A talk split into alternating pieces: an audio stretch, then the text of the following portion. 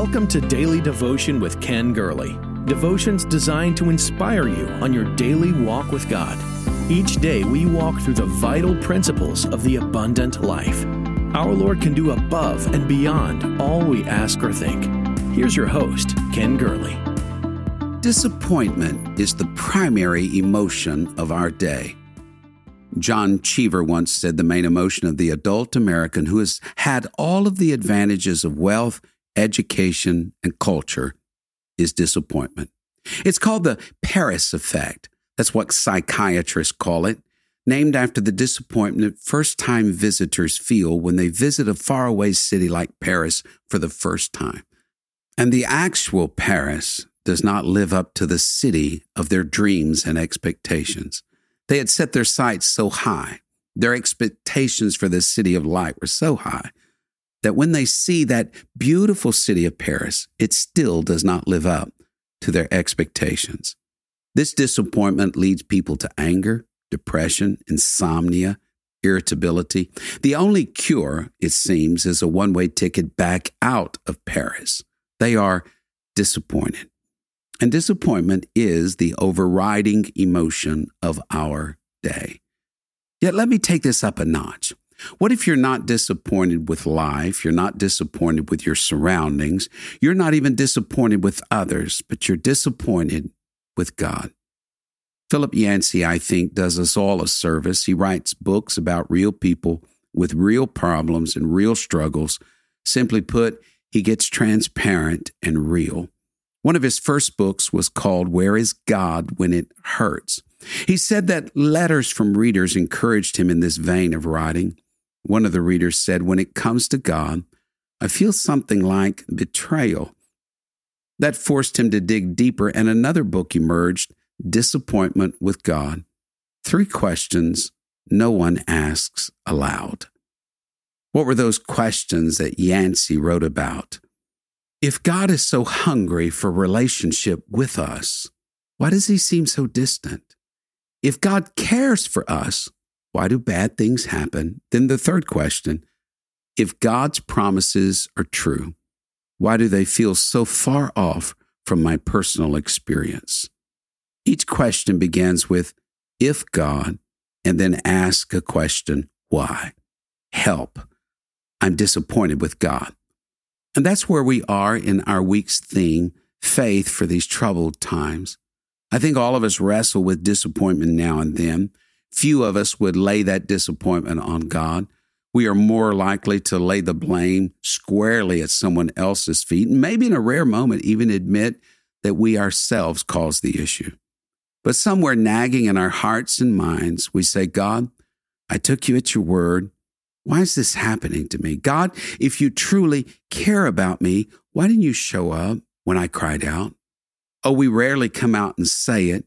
We'll say other things like I'm struggling with some issues, or I'm just having a bad day, or maybe I've experienced a rough patch. What we rarely vocalize is that we're disappointed with God. We expected God to do one thing and he didn't. In fact, it seems he did the exact opposite. James said we ask and don't receive because we ask amiss. We have errant expectations. We have an unclear understanding of what God wants in our lives. We hear God speak. We think one thing, God does another. Isaiah fifty-five says, God's thoughts are not man's thoughts. How God sees something is not how we usually see the same thing. Let me introduce two biblical characters for your consideration. First is the weeping prophet Jeremiah. To say the name is to conjure images of this despised servant who was thrown into a pit. The prophet whose writings were cut up and burned by a resistant king. The forgotten oracle and voice that aroused so much hatred and venom in his day from those who simply desired the status quo, who wanted things to go on as they had always gone on. No wonder he was called the weeping prophet. Jeremiah was the one who finally came to the place. Okay, I'm done.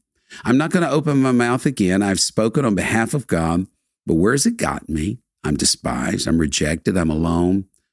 But to hold his peace was not sustainable. He said it was like a fire shut up in my bones. Each time God spoke to me, I had to speak. A curious phrase appears in the writings of Jeremiah. Here's the phrase, a second time. In the very first chapter of Jeremiah, we read, the word of the Lord came to me a second time. In the thirteenth chapter of Jeremiah, the word of the Lord came unto me the second time. But it's the final use of this phrase in Jeremiah that draws my attention today. Jeremiah thirty-three and one, the word of the Lord came unto Jeremiah the second time, while he was yet shut up in the court of the prison. Can I draw out two thoughts here from the life of Jeremiah? That God speaks to those who hear. He speaks if you're willing to listen. Scripture opens with God being heard and not seen, the voice that spoke light into darkness, the voice that created the entire cosmos out of chaos, the voice that scattered stars into the night sky, the voice that separates land from water, the voice that speaks life, plant life, marine life, animal life into existence, the voice that communed with Adam and Eve. Jeremiah initially resisted God's voice, but God touched his mouth, and the prophet became God's voice to his people. And Jeremiah believed. His beliefs were so strong, he had convictions to match those beliefs. To be the voice God wanted him to be, Jeremiah was forbidden to marry, have children, go to weddings and funerals. He wasn't permitted to go to parties or even to be in the company of people who jested. Based on the content of his message, it's doubtful he was on the invite list to anybody's party anyway. His head was in the clouds and his home was located on Stick-in-the-Mud Boulevard. This was the man who heard what God said and repeated it all, and for that the persecution came. He's thrown in the muck and mire of an abandoned cistern. He's mocked, ridiculed, persecuted, but still he believes. He believes and he speaks what God is saying to him. He's locked up in prison for days, weeks, months, and years. God doesn't come visiting often, doesn't seem to check on him. Jeremiah is bound, and God's first voice seems a million miles away. Have you ever felt that way? We grow disappointed with God. So the Lord's word comes a second time. God speaks again so we can believe again. The only cure, it seems, is to dare to believe again. Jeremiah's difficulty is not that he misheard God. He was speaking God's message, but he didn't know the timing of God. When exactly would it happen? Because we misunderstand the timing of God, we miss so many miracles. There are miracles reserved for tomorrow. Leave them there. There are miracles that should have happened yesterday. Leave them there. They're like yesterday's manna. They will spoil. Ask God for the miracles in the moment. What is God doing now? Believe again. And the word of the Lord came unto him a second time. And what did God say to Jeremiah the second time? Jeremiah thirty-three and three, one of our favorite verses. Call unto me, and I will answer thee, and show thee great and mighty things which thou knowest not. God speaks a second time to say, call to me a second time. This time, I will show you something that will stagger you. I'm speaking a second time to you, Jeremiah. I'm not asking you this time to speak for me. I'm asking you to call to me. Call on me, and I will answer you. I will show things to you that will amaze you and boggle your mind. It's here that Jeremiah begins to see that his nation will arise from captivity. He saw a restoration, a restored people, a restored faith and nation. He was privileged to look into the future and see what God was doing far beyond his lifetime. When God speaks a second time, stir yourself from your disappointment. Martin Luther King Junior once said, we must accept finite disappointment, but never lose infinite hope. That's what Jeremiah reveals to us. The word of the Lord came a second time. There's a second character in the Bible. I've told you about the weeping prophet, but let me tell you about this second man, the man of sorrows. In the book on prayer, I described that moment that Jesus stands outside of his friend's tomb, Lazarus. Do you remember Jesus describing his ministry and life? Foxes have holes, birds have nests, but the Son of Man has nowhere to lay his head. Jesus didn't own a house. He didn't have a roof over his head. He was itinerant, set apart, as were the prophets of old. But there was one place he felt welcome, in Bethany at Lazarus' house. Lazarus made Jesus and his disciples feel so much at home. Lazarus' sisters, Martha and Mary, fussed about and ushered in such a spirit of hospitality. If there was one place Jesus felt something like rest, it was there, at Lazarus' home. But now his friend was dead, dead four days, buried, and Jesus stands outside of the grave and weeps. He wept. In the book on prayer, I talked about his groaning in the spirit that day, but here I just want to speak about his weeping. He wept over losing his friend. He wept in disappointment. He who had spoken this beautiful world into existence. The world was so broken, so messed up. One lie, a temptation, a fall, and death entered into the world. And now it had touched the only home Jesus had in Bethany.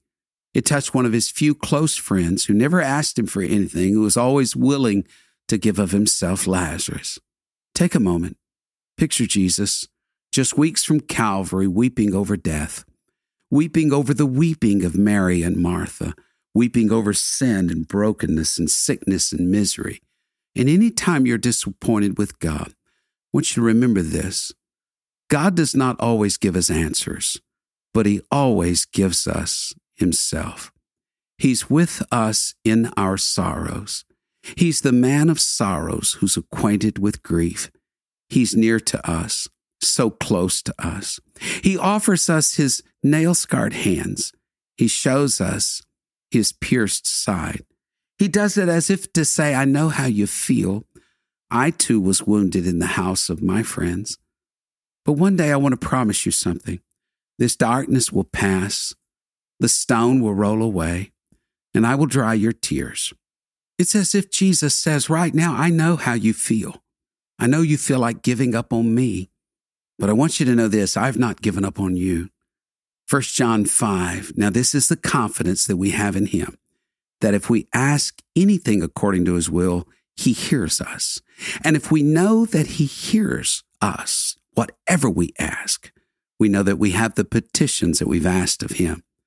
Don't stop expecting great things from God. Some people have. They've collected disappointments like faded daisies on a chain. They're afraid to dream again, to hope again, to love again. They're too weary to reach, stretch, or broaden their horizons. Don't be like those people. Quit blaming your yesterday.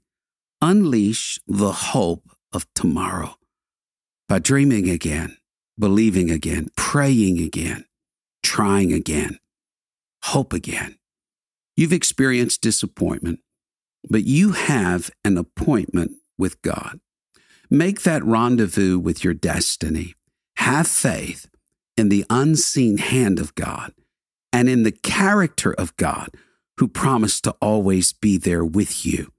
Reach out to him in faith and say, God, I'm a little disappointed right now, but I believe that I have an appointment with you, that I have a rendezvous with you, and all is going to be well if I can just get in the presence of the Lord. Dare to dream again and have faith again. Thank you for sharing in Daily Devotion with Ken Gurley. We pray this ministry has been a source of encouragement and strength to you. Please be mindful that your financial support enables us to meet with you each day. To give a donation or connect with us, visit our website at ken gurley dot com. There you will also find the latest books, podcasts, and resources. Blessed, ninety days to Change Your World is Pastor Gurley's latest book. You can get your copy of this life-changing book at ken gurley dot com. May God's favor rest on you in every way until we meet again.